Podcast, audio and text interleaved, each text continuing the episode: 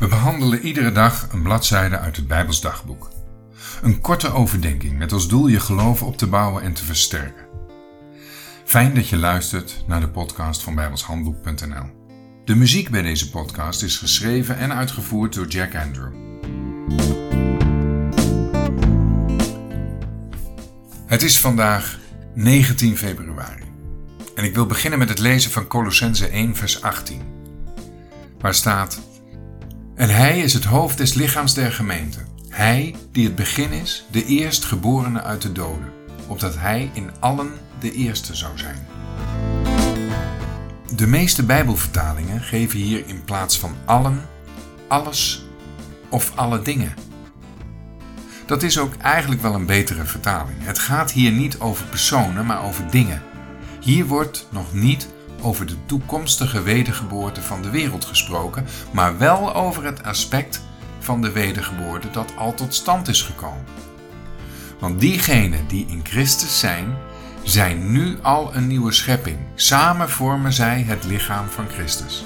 Zoals we al eerder gezien hebben, is de opstanding van de Heer Jezus de voorwaarde voor de wedergeboorte van eigenlijk de gehele schepping.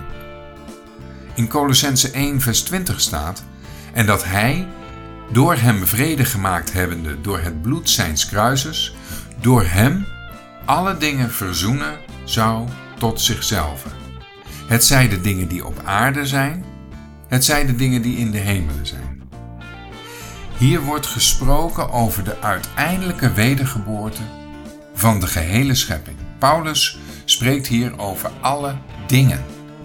Dus niet over de verlossing van de mensheid, maar over de verlossing van de hemelen en de aarde. De oorspronkelijke zowel als de huidige wereld waren bestemd voor God. Maar sinds de opstand van Satan lag de gehele schepping in de macht van Satan en diende hem in plaats van God, de schepping. Door het verzoeningswerk van Christus zal de oude schepping worden wedergeboren tot hem en uiteindelijk tot het doel komen waarvoor zij geschapen werd, namelijk tot eer van God. Door wedergeboorte worden niet alleen wij, maar uiteindelijk dus de gehele oude schepping verlost uit de macht van Satan.